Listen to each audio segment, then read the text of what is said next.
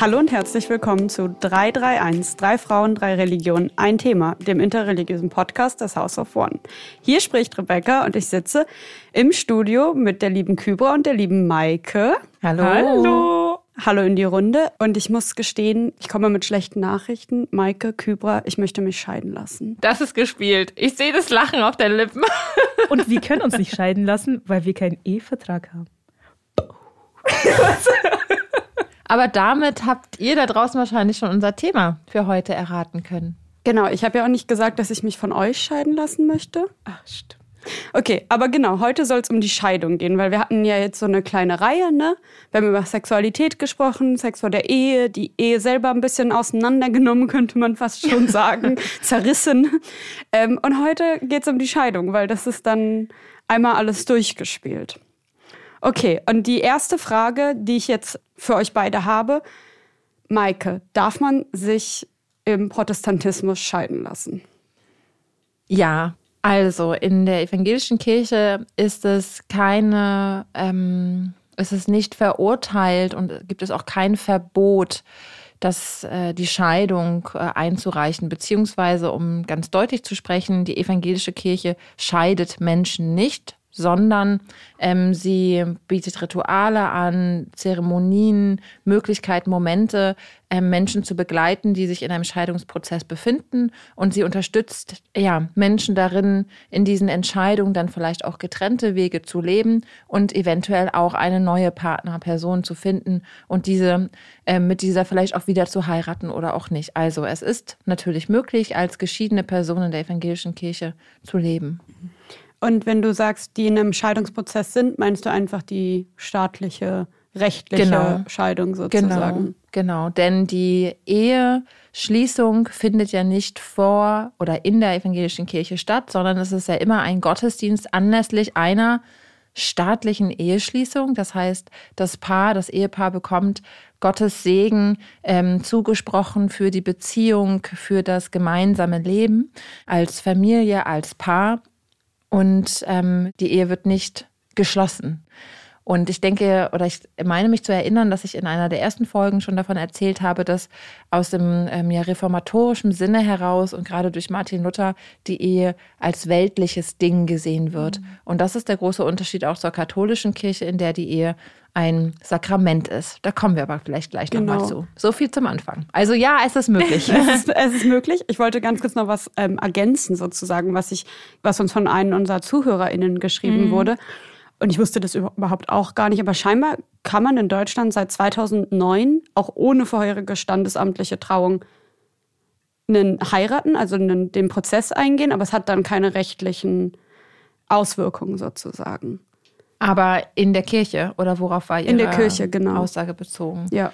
Also meiner Meinung oder meines Wissens nach kann ich keinen ähm, Gottesdienst anlässlich einer Eheschließung feiern, wenn, die, wenn das Paar mir nicht die standesamtliche Trauurkunde vorgelegt hat. Also das setzt eigentlich meines Wissens die staatliche Eheschließung voraus. Aber natürlich kann jedes Paar und auch mehrere Menschen, ähm, die vielleicht in einer polyamoren Beziehung leben oder oder oder jede Familie kann natürlich gesegnet werden, ob das in einem kleinen ähm, Intimrahmen ist oder in einem Gottesdienst, ähm, das ist immer möglich.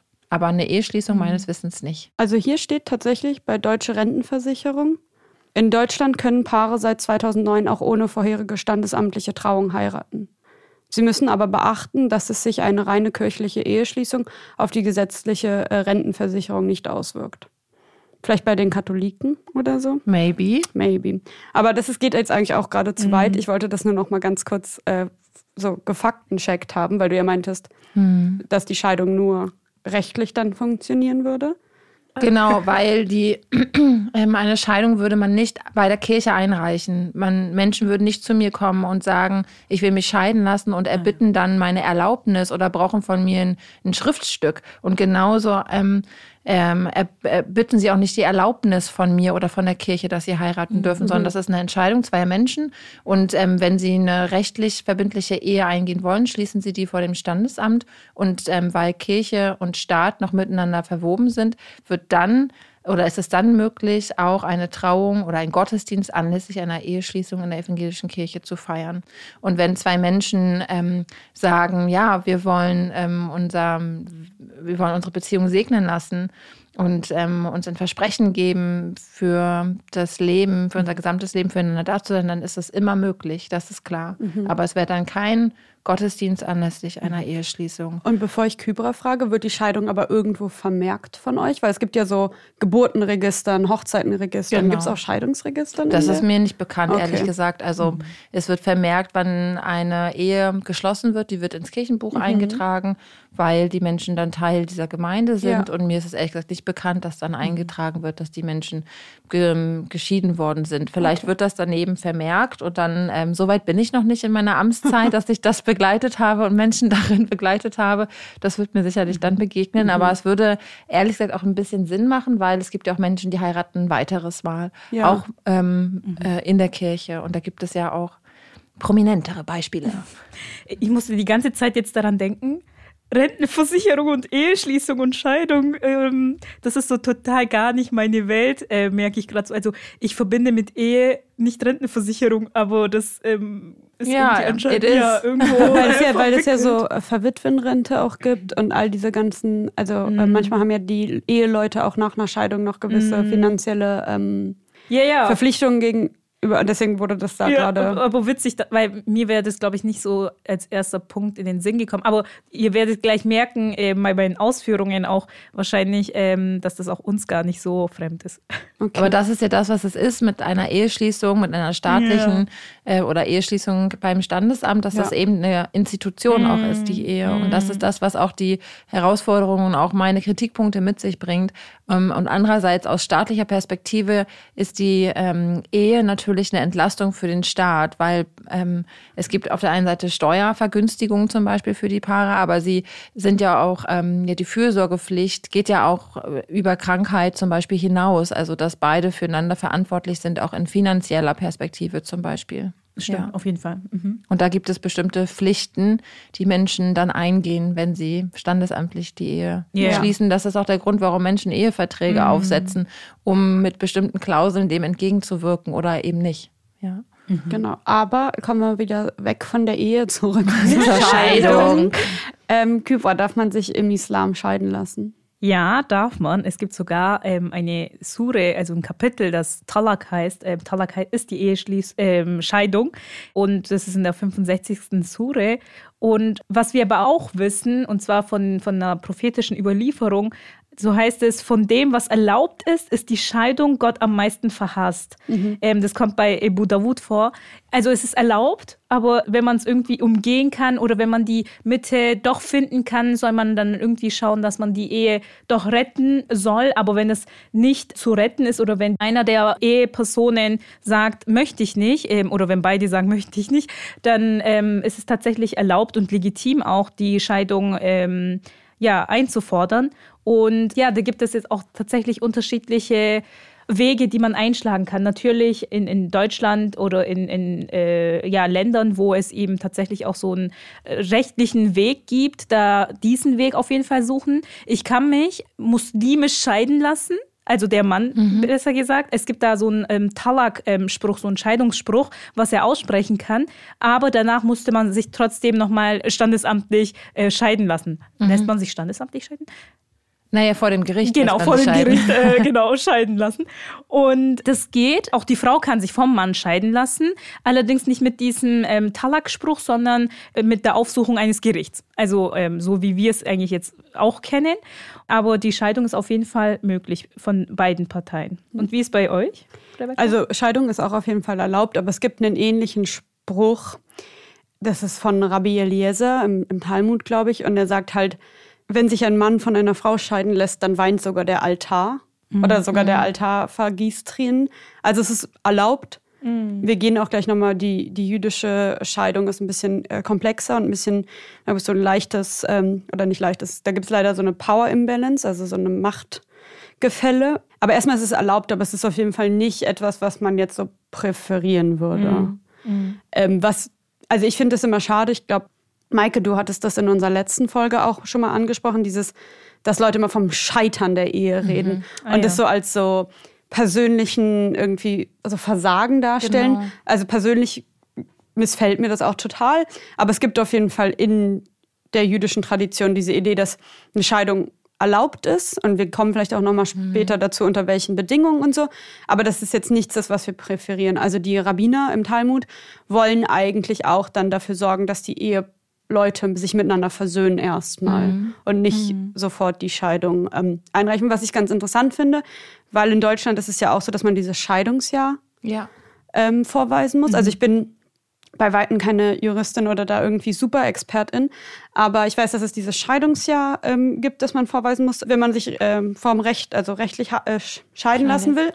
Und was ich halt so, also traurig eigentlich krass finde, ist, dass früher musste man ja eine getrennte Wohnung vorweisen. Und mittlerweile wurde in Berlin auf jeden Fall das geändert, weil der Wohnungsmarkt so furchtbar ist, dass, die, dass man nicht verlangen kann von zwei Ehepartnern, dass sie sich sofort getrennte Wohnräume suchen, weil das nicht mehr realistisch ist. Das heißt, man muss dieses Scheidungsjahr irgendwie vorweisen, aber man muss nicht mehr in Deutschland, ähm, also in Berlin auf jeden Fall, ich glaube, es ist nicht deutschlandweit, aber also die, an die ZuhörerInnen, ihr könnt mich gerne verbessern, ähm, keine zwei Wohnungen mehr aufweisen ähm, weisen lassen, was ich krass finde. Ich finde es total wichtig, über Scheidung zu sprechen, weil aufgrund der Statistik, wenn ich das richtig im Kopf habe, wird jede zweite Ehe geschieden. Also it's the thing. Ja, also sehr viele Menschen ähm, haben eine Scheidung durchlaufen oder befinden sich im Prozess der Scheidung ähm, oder haben diese hinter sich, ziehen ähm, viele Familien und auch Kinder, ähm, kennen das vielleicht aus der eigenen Biografie oder dem eigenen Erleben.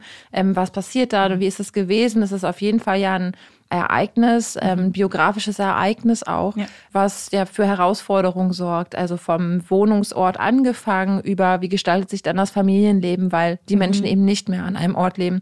Und ähm, ich finde das ganz, deswegen finde ich das ganz wichtig, erstmal darüber zu sprechen. Ich habe immer ein Gefühl, es wird viel zu wenig darüber geredet. Und vor allem wenn, dann immer mit dem, was du gerade gesagt hast, Rebecca. Ich habe mir ganz fett in meine Notizen geschrieben, so als ersten Punkt, Scheidung ist kein Scheitern. Also ich finde das wirklich schwierig, Menschen ähm, das immer noch zu vermitteln und auf ähm, den Websites und in den Büchern, in denen ich irgendwie gelesen habe und ähm, über, über das äh, über die Scheidung. Also ich habe ziemlich viel gegoogelt. Ich hoffe, mein Mann sieht es nicht und hat jetzt irgendwie komische Gedanken so, weil dann poppen ja immer so Ja. dann auch Nachrichten auf und so empfohlene Videos oder sowas. Da dachte ich schon so, ah Gott, ich habe ihm schon gesagt, so, ich recherchiere nur für den Podcast. Erst I Sex vor der Ehe, dann so Schei wieder Heirat, Scheidung. Aber ich, was mir wichtig ist, ist zu sagen, ich empfinde das nicht als ein Scheitern. Und was Gesellschaft uns vermittelt und suggeriert ist, ähm, unglückliche Ehen sind gesellschaftlich akzeptierter als glückliche Single-Menschen oder Menschen, die glücklich in anderen Beziehungsformen leben. Und das finde ich eigentlich ganz schön krass. Ich Oh ja. finde auch, manchmal wird da ein bisschen außer Acht gelassen, die Historität sozusagen und dass die Menschen einfach nicht mehr so lange leben. Also Ja. ist jetzt so ein bisschen, vielleicht führt es vom Thema weg, aber mein Opa war letztens beim Arzt und sein Arzt meinte zu ihm so, ja, Herr Rogowski, der liebe Herrgott hat das ja auch nicht vorgesehen, dass die Menschen so alt werden wie Sie. also wenn man halt früher mit 14 geheiratet hat, war man auch mit 35 oft schon tot. Ja. Ähm, und halt, Ehen haben eigentlich nicht unbedingt historisch 50 Jahre wie heutzutage teilweise halten müssen, weil die Sterblichkeit einfach höher war. Ja. Also Kypra guckt mich gerade richtig an, als wäre ich, als wär ich richtig gestört. Nein! Nur so für die Ich wollte Zuhörer. nur, äh, ich, ich war nur mit dem Gedanken, ähm, haben die Menschen früher nicht länger gelebt und mussten die, waren die dann nicht länger verheiratet? Aber das war jetzt so. Nee, weil die sind ja gar nicht so alt geworden. Okay. Aber Ja. wir kommen mal wieder zurück. Aber vielleicht ganz kurz noch Ja. zu Berlin. Und zwar, ähm, du meintest ja das mit der Wohnung, dass man ähm, die nicht trennt. Das ist tatsächlich auch so ein islamisches Gesetz, wenn man, also da gibt's bei der Scheidung so eine Frist, die man abwarten soll. Und ähm, das sind so circa drei Monate oder drei Monats ähm. Und während dieser Zeit soll man, wenn das Haus zum Beispiel dem Mann gehört, die Frau nicht von der Wohnung wegwerfen. Also sie soll, sie hat das Recht noch in der Wohnung zu bleiben und sie soll auch da bleiben, weil es kann ja auch sein, dass in dieser Zeit eine Versöhnung irgendwie stattfindet. Dann können sie auch ähm, die Scheidung beiseite kehren und dass da, dass da aber überhaupt so eine Zeit ist, wo sie zusammen noch weiterhin leben sollen, das kenne ich tatsächlich auch. Die Gründe für Scheidung sind ja relativ ähm, unterschiedlich. Und ich finde aber trotzdem, dass ähm, es da ähm, Parallelen gibt. Und zwar, dass es an vielen Stellen einfach auch einen destruktiven Charakter der der mhm. Sache eher an sich zeigt. Und zwar, dass sie einfach ein, ein, Auswuchs oder tatsächlich auch eine Säule des Patriarchats ist. Denn ähm, man ähm, gerade im Punkt zum Beispiel sexualisierte Gewalt und Gewalt passiert in der Ehe recht häufig mhm. und vor allem gegenüber Frauen. Ähm, die Ehe zwingt Frauen häufig in die Erwerbslosigkeit. Also die heterosexuelle Ehe. Ja, genau, Dankeschön. Ähm, in die, wie sagt man das, ähm, in die Hausarbeit, in die ähm, finanzielle Abhängigkeit des mhm. Mannes. Und das macht es zum Beispiel häufig ähm, für Frauen auch schwer, sich scheiden zu lassen, mhm. weil sie in vielen Punkten abhängig sind, finanziell, äh, durch den Wohnort. Ähm, oder, oder, oder. Und ich finde, das sind wichtige Punkte, die auch nochmal aufzuschlüsseln. Also, dass auch Menschen sich scheiden lassen wollen, aber nicht können, sich ja. nicht trauen. Ähm, es gibt ein Machtgefälle in einer Ehe, also in einer heteronormativen Ehe, häufig zwischen Mann und Frau. Also, es ist immer noch so, die Frau kümmert sich um Erziehung, Familie, Kinder, mhm. Haushalt und äh, der Mann geht der Lohnarbeit nach. Und dadurch passiert unweigerlich Machtgefälle und es ist ganz schwierig, sich da heraus ähm, zu arbeiten. Und in der äh, Vorbereitung habe ich bin ich auf ein Phänomen gestoßen. Ich wusste es nicht. Und zwar bei erfolgreichen Frauen lassen sich Männer häufiger scheiden. Aha. Ich weiß nicht, ob es ein häufiger ist, aber lassen sich Männer scheiden, beenden die Beziehung oder auch die Ehe. Und es gibt diesen sogenannten Oscar-Fluch. Und zwar prominent, also SchauspielerInnen, die Oscars gewinnen. Da ist nachgewiesen, dass danach die Ehe ja beendet wurde und zwar Ach. dann von meistens den Ehepartnern und von den vielen prominenten Schauspielerinnen, die Oscars gewonnen haben, die wir so kennen, ist die Ehe danach, jetzt sage ich selber in Anführungsstrichen, gescheitert. Und das macht eigentlich sehr deutlich, wenn sich die Macht umdreht, also plötzlich Frauen in einer heteronormativen mhm. Ehe, die erfolgreichen sind und auf die Unterstützung mhm. der Männer angewiesen sind oder was heißt angewiesen, ähm, aber dass dann ähm, ja Ehen nicht weiter bestehen bleiben. Das finde ich eigentlich ein Zeichen für diesen tatsächlich destruktiven Charakter einer ja. Ehe. Also das verwundert mich jetzt gar nicht. Ich hatte letztens sogar in einem Bekanntenkreis so ein Gespräch darüber, dass jemand, den wir kennen, dass die ist in einer neuen, in einer neuen Beziehung, wie auch immer, und der, an, der Partner hat große Probleme damit, dass sie so viel mehr verdient und jetzt auch noch eine Beförderung hat und so. Ja. da, also mich wundert es gar nicht, dass mhm. das so ist. Aber was ich jetzt noch mal ganz kurz so fragen wollte, ich glaube, ihr beide habt da, seid ja schon ein bisschen drauf eingegangen, aber ähm, wer darf denn die Scheidung überhaupt fordern? Mhm. im Islam zum Beispiel? Weil du hattest das schon so ein bisschen genau, erklärt. Genau. Also beide Seiten, also sowohl der Mann als auch die Frau können das einleiten und also ich führe das jetzt mal vielleicht ein bisschen weiter aus. Wenn, wenn angenommen der Mann lässt, möchte sich scheiden lassen, dann geht er entweder zum Gericht oder äh, spricht eben, ähm, am besten er geht zum Gericht und spricht äh, dieses, diesen Talakspruch eben aus. Und dann gibt es eben eine Wartezeit von diesen drei Monaten. Und hier ist ganz wichtig, was du auch vorhin gesagt hast, Maike, diese drei Monate sind nicht nur da, dass sie sich vielleicht doch noch versöhnen könnten, sondern dass in dieser Zeit quasi noch eine Wohnung gesucht werden kann, dass man sich da quasi nicht von heute auf morgen zack irgendwie spaltet, sondern dass dieses Prozess auch eigentlich auf einer angemessenen Weise, so heißt es, erfolgen soll. Und was auch ganz spannend ist, angenommen, es gibt ein Kind und das Kind lebt bei der Mutter und muss noch gestillt werden und die Frau möchte das Kind nicht stillen oder kann das Kind nicht stillen, dann ist der Papa dafür verantwortlich, dass das Kind gestillt wird. Also er muss das zahlen oder irgendwie jemanden finden, dass das Kind mhm. eben äh, an, an die Nahrung kommt. Kann man das so, sozusagen dann ausweiten, einfach, dass er weil in einer traditionellen patriarchalen Gesellschaft er wahrscheinlich mehr Kapital hat ja, für die ja. ähm, Versorgung des Kindes ja. auch danach nach dem ähm, Säuglingsalter zuständig ist oder ist es nur im Säuglingsalter? Ähm, besonders im Säuglingsalter, aber danach hat haben natürlich beide Seiten äh, bestimmte Verpflichtungen. Aber natürlich kommt es daher, weil der Mann eben damals äh, der Hauptversorger oder Verdiener im Haus war. Aber auch jetzt kann die Frau in einer Ehe auch arbeiten und, und vielleicht auch mehr verdienen. Aber trotzdem gibt der Mann quasi die Verantwortung nicht von sich, dass er sich ja mit materiellen ähm, Gegenständen, also mit Geld quasi für, für den Unterhalt sorgen muss. Ähm, das ist ganz wichtig.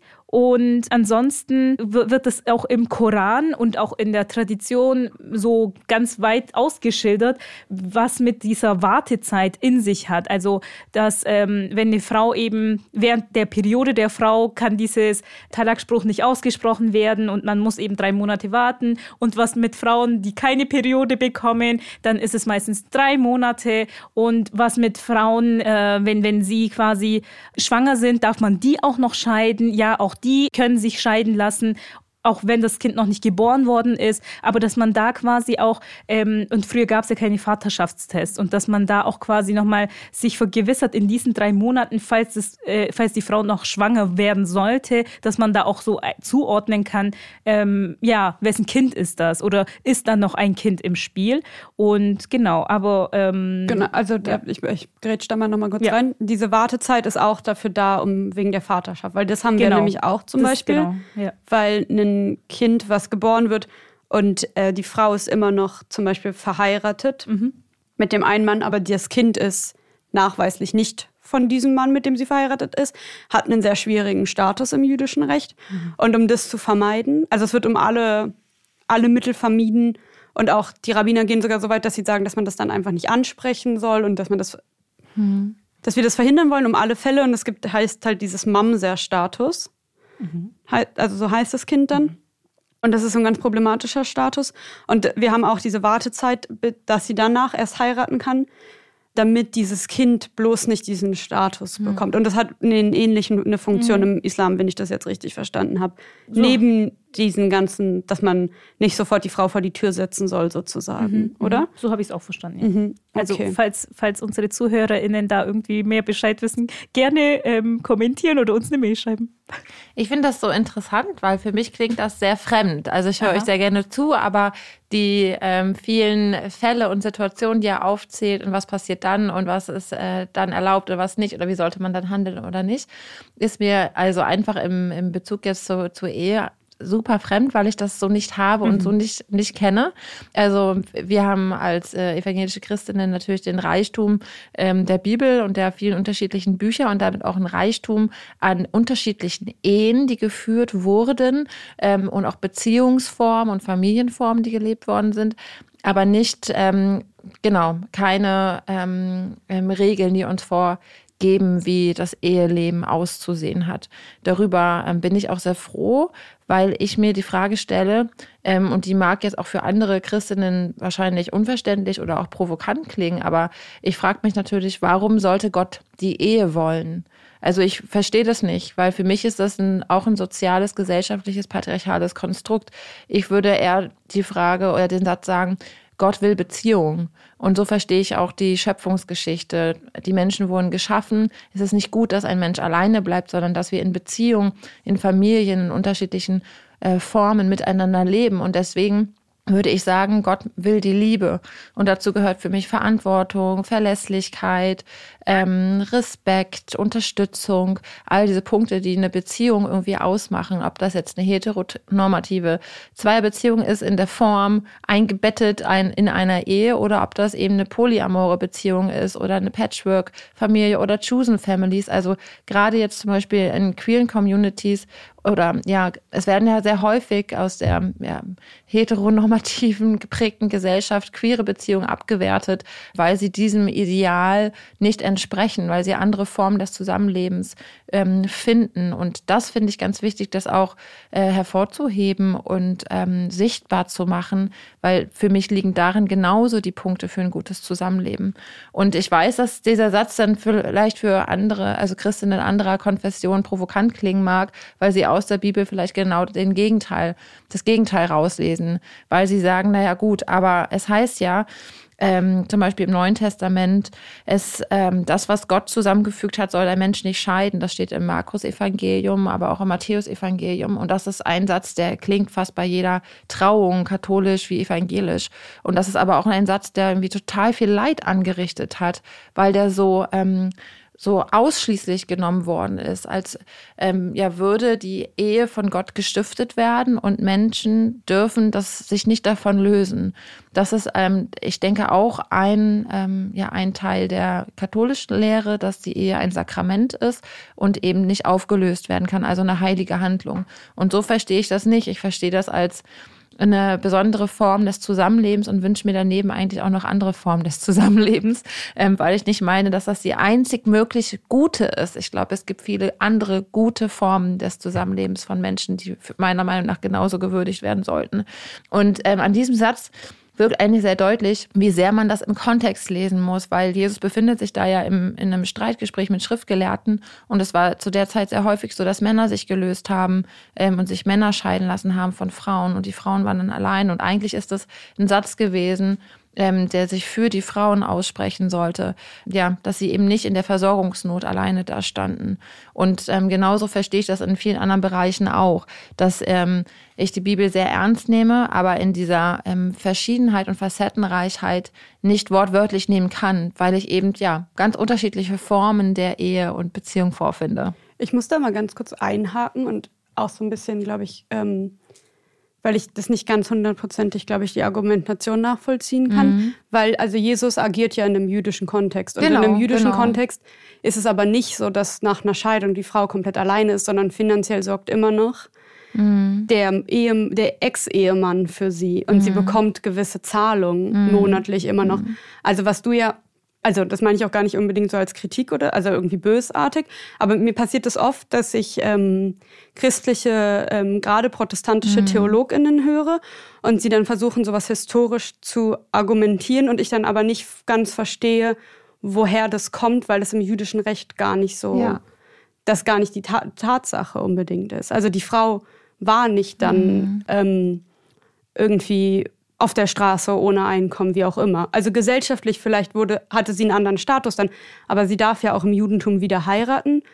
Und in, diesen, in dieser Scheidungszeit ist es so, dass halt der Ex-Ehemann immer noch für sie sorgt. Mhm und sie niemals irgendwie äh, mittellos gewesen wäre. Ja, und also da würde ich entgegensetzen, dass zu der Zeit ja auch ähm, gerade jetzt im Jerusalem-Kontext ähm, unterschiedliche Sozialisation und Kulturen auch aufeinander getroffen sind ähm, und dass das generell einfach für Frauen zu, der, zu dem Zeitpunkt dann nicht nur aus der jüdischen Tradition, sondern eben auch aus griechischer Tradition oder, oder einfach schwierig gewesen ist, äh, unabhängig und alleine zu existieren. Ich glaube, dass das daher kommt und dass dann mhm. vielleicht unsauber gearbeitet wird und mit pauschalen Sätzen ähm, die jüdische Tradition mit hineingenommen wird. Also Jesus spricht natürlich in einem jüdischen Kontext oder aus einer jüdischen Und auch Perspektive in dieser Szene heraus. zu jüdischen Schriftgelehrten. Genau, ne? richtig. Ja. Aber vielleicht auch ähm, darüber hinaus gesellschaftlich, ähm, im, im gesellschaftlichen Blick oder Horizont der Menschen, die dort an diesem Ort gelebt haben. Und das sind ja viele unterschiedliche gewesen, die da zusammengekommen sind. Also ich sehe das oder für mich ist es wichtig herauszuheben, dass ähm, für mich es einfach schwierig ist, ähm, Regelungen ähm, die das Zusammenleben betreffen, also konkret die Ehe, ähm, in, diesem, in, diesem, in dieser Fülle der verschiedenen Formen, die ich in der Bibel vorfinde. Und da gibt es nicht die eine, den einen Weg, den einige ähm, christliche Gemeinschaften daraus ziehen oder äh, versuchen zu verdeutlichen. Für mich sind da sehr, sehr viele. Mhm. Aber das, was alle unterschiedlichen Formen für mich ähm, miteinander verbindet, ist der Anspruch der Verlässlichkeit, der Fürsorge, des Vertrauens, der Verantwortung. Und das mhm. finde ich eben, und, und deswegen ist das für mich eigentlich ja diese Schnittmenge. Und ähm, deswegen ist das für mich das ja wichtig, das heute irgendwie zu vermitteln und zu öffnen und da auch andere Wege zu finden und das nicht als ein, als den einzigen Gott gegebenen Weg der Beziehungsform zu sehen. Ja. Okay, ich habe das Gefühl, dass wir haben gerade so ein bisschen wieder Ehe und Scheidung vermischt ja. eigentlich. Also es geht gerade ein bisschen auch mehr um, wieder um die Ehekritik. Ähm, aber ich hatte euch ja beide eigentlich gefragt, wer darf sich scheiden lassen? Und äh, ich halte mal so fest, im Protestantismus dürfen sich beide voneinander einfach scheiden lassen. Mhm. Also eine mhm. der Parteien muss mhm. das irgendwie fordern. Und dann ist es auch eigentlich eher äh, eine rechtliche Angelegenheit, also von genau. Deutsch, deutschrechtliche Angelegenheit. Und Kybra hat beschrieben, dass ähm, der Mann sich mit diesem Talak, Talak? Mhm. Talak-Spruch scheiden lassen kann und die Frau ein islamisches Gericht aufsucht oder irgendein Gericht. also es gibt hier zum Beispiel gar kein islamisches genau. Gericht, also ganz normal ähm, das fordert. Das Gericht, genau. Und aber dann nicht diesen Talak-Spruch sagt, sondern genau, das wird anders genau, initiiert. einfach durch den Anwalt. Genau. genau. Und ähm, im Judentum leider tatsächlich ähm, stellt sich das alles ein bisschen komplexer dar. Also in Deuteronomium 24.1 wird gesagt halt, ähm, dass ein Mann sich, der sich von einer Frau scheiden lassen will, muss ja einen Scheidungsbrief ausstellen. Das heißt Get. Ähm, es gibt darüber auch einen ganzen Talmud, äh, ein ganzes Talmud-Traktat, was ich tatsächlich gerade ähm, lerne. Also ein Kapitel davon, äh, Gitin heißt es dann. Und ähm, da wird auch gesagt, dass er das wegen jeglichen Gründen machen kann. Mhm. Und dann sieht man ja gleich, da ist ja so eine Power im Balance, also so ein Machtgefälle. Ähm, aber tatsächlich ist es so, dass ähm, ein Gelehrter, Rabbeinu Gershom Ben Yehuda, der lebt, hat so gelebt 900, ähm, Ende 60er bis so 1028 oder so, ähm, hat äh, also bestimmt, dass sich auch Frauen scheiden lassen dürfen.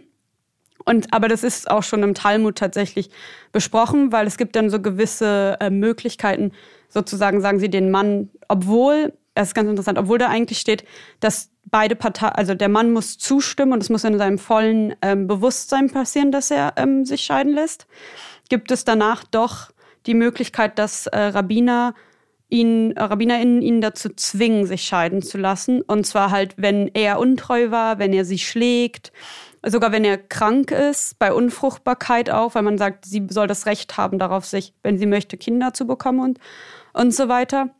Und dann gibt es halt diese Art und Weise, dass man halt jemanden zwingen kann, die Scheidung einzureichen. Und tatsächlich ist das heutzutage in Israel ein großes Problem weil äh, ein Mann, der sich weigert, seine Frau diesen Get auszustellen, produziert eine Frau, die heißt rechtlich gesehen Aguna, also die angekettete Frau, weil sie halt nicht frei ist, wieder zu heiraten, beziehungsweise wenn sie ein Kind zeugt mit einem anderen Mann, dieses Kind diesen schwierigen Status erlangt.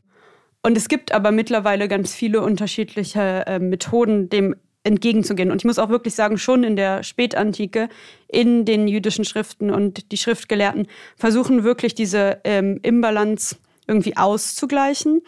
Ähm, genau, aber heutzutage, und ich glaube, das verbinden auch viele vielleicht, wenn sie an jüdische Scheidung denken, denken sie an so, es gibt so einen Film, der heißt Die Get mhm. und sowas, wo dann halt ähm, dargestellt wird, wird dieser Mann die Frau misshandelt eigentlich sozusagen seelisch, dadurch, dass er ihr diesen Get nicht gibt. Und das ist so ein äh, so eine Machtausnutzung ist und das ist ziemlich kompliziert. Aber es gibt auch viele Leute, gerade religiöse Leute, die mittlerweile so, ähm, ich weiß gerade gar nicht das deutsche Wort, wie ich das übersetzen würde, aber so ein Dokument auflegen. Also wir haben ja, wir, wir mögen gerne Dokumente und wir haben ja schon den, die Ketuba, das Ehedokument oder den Ehevertrag und dann kann man vorher noch so, eine, so einen Vertrag aufsetzen, was passiert im Fall einer Scheidung und dann kann man den Mann dazu verpflichten, jeden Tag zum Beispiel, den er sich weigert, ihr die Gets zu geben, obwohl sie es gefordert hat, muss er Strafe zahlen. Und dann wird er auch teilweise versucht, aus den Gemeinden auszuschließen. Also man würde ihm dann gewisse Ehren in der Synagoge nicht mehr geben und, und, und. Oder es gibt so ähm, Paragraphen, die man auch in seine Ketube einfügen kann. Und wie gesagt, es gibt halt den Versuch, dass das rabbinische Gericht ihn dazu zwingt. Aber leider gibt es diese diese Imbalance im, mhm. im Jüdischen. Und ich glaube, von außen ist das ganz oft sehr schwer zu verstehen und wird oft so ein bisschen pauschalisiert, dass es halt gar nicht erlaubt wäre für die Frau, die, die, also die Scheidung zu fordern. Aber sie darf sie auf jeden Fall fordern und ähm, auch von einem Beit Din, von einem jüdischen Gericht einfordern. Sie hat halt nur die Möglichkeit, nicht diesen Get auszustellen, sich selber. Und das macht das alles ziemlich kompliziert. Mhm. Eine Frage, ähm, ja. wie ist es denn eigentlich, wenn ähm, man sich scheiden lässt, aber nicht jüdisch, sondern ähm, nach dem deutschen Gesetz, mhm. ist man dann jüdisch dann noch verheiratet? Ja, also kommt auf die Strömung an. Also ah. wir haben ja nicht, äh, Judentum ist ja kein Monolith, ist ja nicht nur eine ein, so ein einheitlicher Block. Ähm, und ich würde sagen, in den meisten Reformkontexten zum Beispiel ist es so, dass eine gerichtliche Scheidung annulliert sozusagen mhm. die jüdische Heirat. Aber in, der Orthodoxie muss man beides mhm. Mhm. Ähm, machen. Und das ist halt da teilweise dann tatsächlich auch ganz gut, wenn man hm, die rechtliche Ehe hat. Also es hat Vorteile, es hat Nachteile, aber ein Vorteil davon ist, dass in diesem Kontext ich ja dann die Scheidung einfordern kann, Problem, relativ problemlos. Mm, und der Mann dann zum Beispiel oder die Person, die mehr verdient, Alimente zahlen muss. Also, mhm. ähm, wie sagt man, Alimente? Ja. Leicht erklärt, also so äh, Unterhaltskosten mhm. sozusagen zahlen muss. Mhm. Und wenn ich nur die jüdische Ehe habe und er sich weigert, diesen Scheidungsbrief auszustellen, dann ist die Frau tatsächlich so ein bisschen in so einem Limbos-Status, mhm. in so einem In-Between. Äh, und deswegen bin ich tatsächlich, also es gibt andere Leute, die anders argumentieren, aber ich denke schon, dass wenn man sich orthodox jüdisch verheiraten lassen sollte, dass man irgendwas Rechtliches mhm. Aus, also nicht nur Halachisches, sondern auch noch vorzuweisen haben sollte, damit ähm, beide Personen abgesichert sind. Mhm. Aber es ist so ein ganz großes, weites mhm. Feld im, ähm, im mhm. jüdischen ähm, Gesetz sozusagen. Mhm. Aber es ist auf jeden Fall interessant, sich damit zu beschäftigen. Ich, bei uns ist auch sehr wichtig, ich habe ja von diesem Talak-Spruch mehrmals ähm, erwähnt, das ist ja schnell gesagt, wenn man es so sieht. Ähm, und da ist es ganz, ganz wichtig, dass man das nicht aus Spaß irgendwie sagen darf, ähm, weil wenn man es auch aus Spaß sagt, dass manche äh, Rechtsschulen sagen, dann auch dann ist es gültig. Und man sollte eben davon absehen, dass man das so einfach irgendwie ständig im Mund hat ähm, und, und irgendwie, ähm, weil das ist ja irgendwo auch blöd, wenn der Mann irgendwie wütend ist und das dann ausspricht, dann ähm, und, und, und dann ist die Ehe ja schon äh, fertig.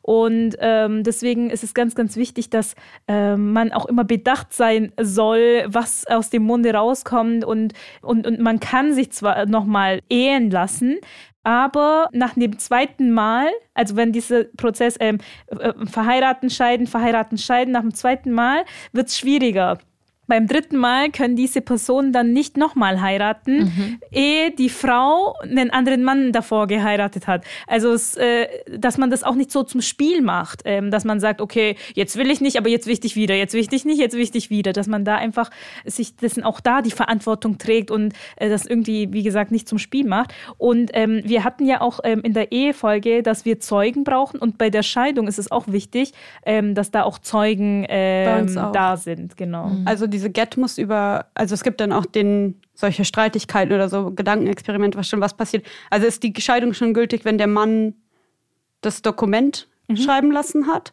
Obwohl, was tatsächlich interessant ist, die Frau veranlasst, dass es geschrieben wird beim Schreibling und bezahlt dafür. Mhm. Das ist ganz Aha. interessant.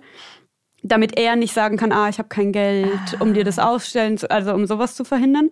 Und dann gibt es halt aber diesen Zeitpunkt, an dem das Dokument fertig ist. Und es gibt den Zeitpunkt, an dem sie es in die Hand bekommt.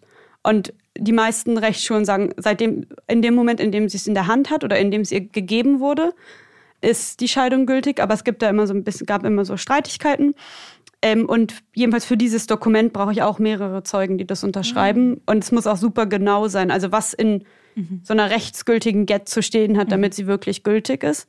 Und was ich noch sagen wollte, was auch ganz interessant eigentlich ist, um nochmal so ein bisschen zu zeigen, dass es zwar diese, dieses Machtgefälle gibt, aber dass die jüdische Tradition auch wirklich schon äh, früh damit irgendwie beschäftigt ist, die, in dem Fall halt die Frauen irgendwie abzusichern, ist, dass es auch so ist, dass man Get Tnai sozusagen, also eine Get-of-Bedingung ausstellt, wenn man zum Beispiel lange verreist über See.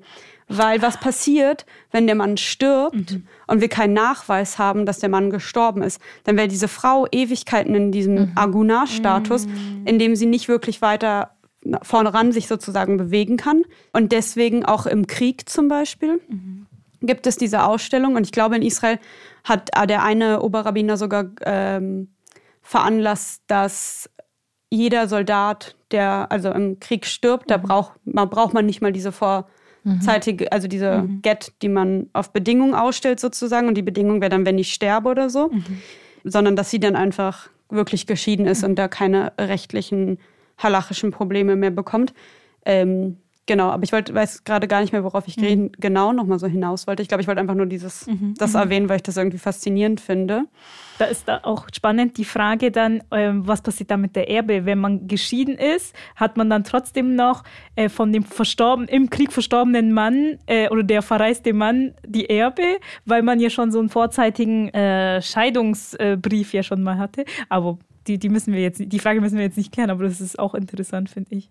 Ich habe noch einen Gedanken und zwar ähm, ist so in der Vergangenheit, vor allem in religiösen Gemeinschaften, besonders auch in den Kirchen, wurden geschiedene Menschen ausgeschlossen mhm. von ähm, besonderen, ähm, weiß ich nicht, äh, Zusammenkünften oder Ritualen. Ganz konkret jetzt im katholischen, ich weiß nicht, wie da der aktuelle Stand ist, vielleicht kann uns noch mal jemand schreiben, mhm. aber soweit ich weiß, war das für, ist es für Geschiedene nicht möglich gewesen, am Abendmahl an der Eucharistiefeier mhm. teilzunehmen. Und ähm, wenn ich das jetzt kritisiere, und ich hoffe, dass das allen HörerInnen auch äh, generell klar ist, dass wenn wir kritisieren, dass wir nicht die einzelnen Menschen meinen, sondern häufig irgendwie das System oder die Struktur. Mhm. Und ich persönlich finde das sehr schwierig, weil ich glaube, dass gerade dieser Gemeinschaftscharakter und diese, ja, die, die, die beim Abendmahl äh, hervorkommen für mich, dieses Verbundensein ähm, in der christlichen Gemeinschaft, dass das besonders dann, wenn Menschen sich in einem Scheidungsprozess befinden oder geschieden wurden, dass das so wichtig ist und irgendwie auch heilsam sein kann, dann zu erfahren, aber ich bin eingebunden in die große Familie der Christinnen oder so. Und das finde ich so schade zu sehen, zu hören, zu erleben, dass gerade in Ritualen, in denen die Gemeinschaft hervorkommt und ja, dass da Menschen eben ausgeschlossen werden, die gerade sowas verlieren mhm. oder Apropos Systemkritik, ich möchte jetzt kein Türkei-Bashing machen, aber in der Türkei, aber. aber in der Türkei ist es so, wenn die Frau sich scheiden lässt, also wenn, wenn sich Menschen scheiden lassen, ähm, Status vom Mann wird als Single äh, mhm. gestuft und die Frau bekommt den Titel verwitwet. Ah, ja. okay. Verwitwet. Also Verwitwet Witwe. ist ja eigentlich. Nee, nicht verstorben, sondern Witwe, genau. Aber genau, das aber Witwe aber, impliziert ja, der Ehemann wäre verstorben. Genau. Okay, im Türkischen ist es ein bisschen weiter, dieser Begriff. Entweder verstorben oder eben geschieden. Aber während der Mann einfach wieder einen Single-Status bekommt, ja. bekommt die Frau äh, Witwe, ja, ah, okay. Status. Interessant. Das ist auch so ein ja. gesellschaftlich, finde ich, also müsste eigentlich Single stehen. Ja, ich habe ähm. letztens so ein TikTok gesehen, was so war, also von zwei muslimischen Frauen, mhm. was so war Islam oder Kultur. Ah, ja. Und dann haben sie auch so ja. Ehe und solche Sachen ja. äh, durchgegangen. Und da war das, glaube ich, auch einmal mhm. kurz erwähnt. Eindeutig äh, Kultur, ja. Ja, genau, und das ist Kultur. ähm, ja, Genau, ich habe gerade so ein bisschen den Faden verloren. Pardon. Ja, ich würde noch mal einen Punkt aufgreifen. Vielleicht kommt dabei dein Faden wieder. Und zwar Menschen einen Raum zu geben, offen und laut ihre Gedanken und Sorgen, ähm, Schwierigkeiten, Herausforderungen in ihrer Ehe auszusprechen. Mhm. Denn häufig bleibt ja dieser Prozess der Scheidung bei den Menschen alleine und dann eben besonders irgendwie bei Frauen alleine. Und ich finde das aber so wichtig, auch institutionell und ähm, als Religionsgemeinschaften da Räume zu bieten, in denen das auch besprochen werden kann, ohne die Angst zu haben, irgendwie, was passiert mit an, wenn ich das wirklich offen kommuniziere. Und für einige, die vielleicht nicht so eingebunden sind in Religionsgemeinschaften, mag das irgendwie furchtbar fremd klingen. Aber manchmal, ja, dieses große Versprechen, was ich in der Kirche gegeben habe vor Gott, kann ich das brechen? It's, also ist es wirklich etwas, was Menschen mit sich herumtragen und diesen Moment zu haben, das auch zu kommunizieren und darüber zu reden, auch mit dem Fall, dass das vielleicht eine Momentaufnahme ist und dass das ähm, sich vielleicht wieder verändert, finde ich auch wichtig. Nur weil Menschen einmal ihre potenzielle Scheidung mhm. aussprechen, mhm. heißt das nicht, dass sie diesen Weg auch am Ende gehen. Aber, Obwohl ich ja. sagen würde, auch in säkularen Kreisen ist das komplett ja. Also dieses Phänomen gibt es. Ich ja. glaube, es ist gar nicht so fremd, vielleicht Leuten, die nicht in religiösen Gemeinschaften eingebunden mhm. sind, weil man ja auch einfach sonst so tuschelt. Ja. Also selbst auf der, also im Arbeitskontext oder so, wenn irgendjemand sich scheiden lässt, dann wird da auch drüber irgendwie geredet. Oder wenn das, wenn, selbst wenn Leute sich trennen heutzutage, mhm. nicht? Also selbst wenn Leute nicht mal verheiratet waren, sondern einfach nur, ähm, einfach nur in Anführungszeichen jetzt, ich will das nicht so werten, aber wenn die da nicht mehr zusammen sind, dann wird das ja auch zu einem mhm. riesen Ding teilweise aufgebauscht mhm. in gewissen Freundesgruppen und und und ähm, und manchmal trennen sich dadurch auch ganze Freundinnenkreise. Ja. Also ich habe das häufig erlebt, dass sich ein Paar, das irgendwie so Teil oder fester Teil ah. eines Freundinnenkreises war, das trennt sich mhm. und dann ist die Frage, fuck, ich bin mit beiden befreundet mhm. und dann so, okay, mm, ich gehe mit dir und das war wirklich so und dann hat man den Kontakt oder habe ich den Kontakt zur anderen Person verloren und das macht ja gleich so eine, so eine Trennung auf und so eine Positionierung. Und ich finde es manchmal ganz schwierig, mit beiden Menschen befreundet zu bleiben. Und ich weiß nicht, ob ihr das kennt, aber wie häufig hatte ich die Situation schon, okay, es ist meine Geburtstagsparty. Wen lade ich ein? Wen lade ich ein? Ja. und dann hat man aber nicht nur ein Paar, sondern halt so acht oder so. Oh ne, und ich würde den voll gerne mal wiedersehen, aber der bringt dann seine neue Freundin mit und sie hat schon das Kind und ist das nicht gut, wenn die aufeinandertreffen und dann, mhm. ja, manchmal feiere ich dann irgendwie zweimal oder, oder man macht so untereinander ab, okay, ähm, wir treffen einmal uns du, einfach so alleine auf ein Geburtstagsessen mal oder irgendwie so. Und ähm, irgendwie, ich kann das total verstehen, weil ich manchmal auch sowas habe, so auf gar keinen Fall komme ich, wenn der kommt. Ich komme nicht. Mhm. Andererseits so, ich komme auf jeden Fall, wenn der kommt, wenn der kommt, um zu zeigen, look at me, was ist aus mir geworden?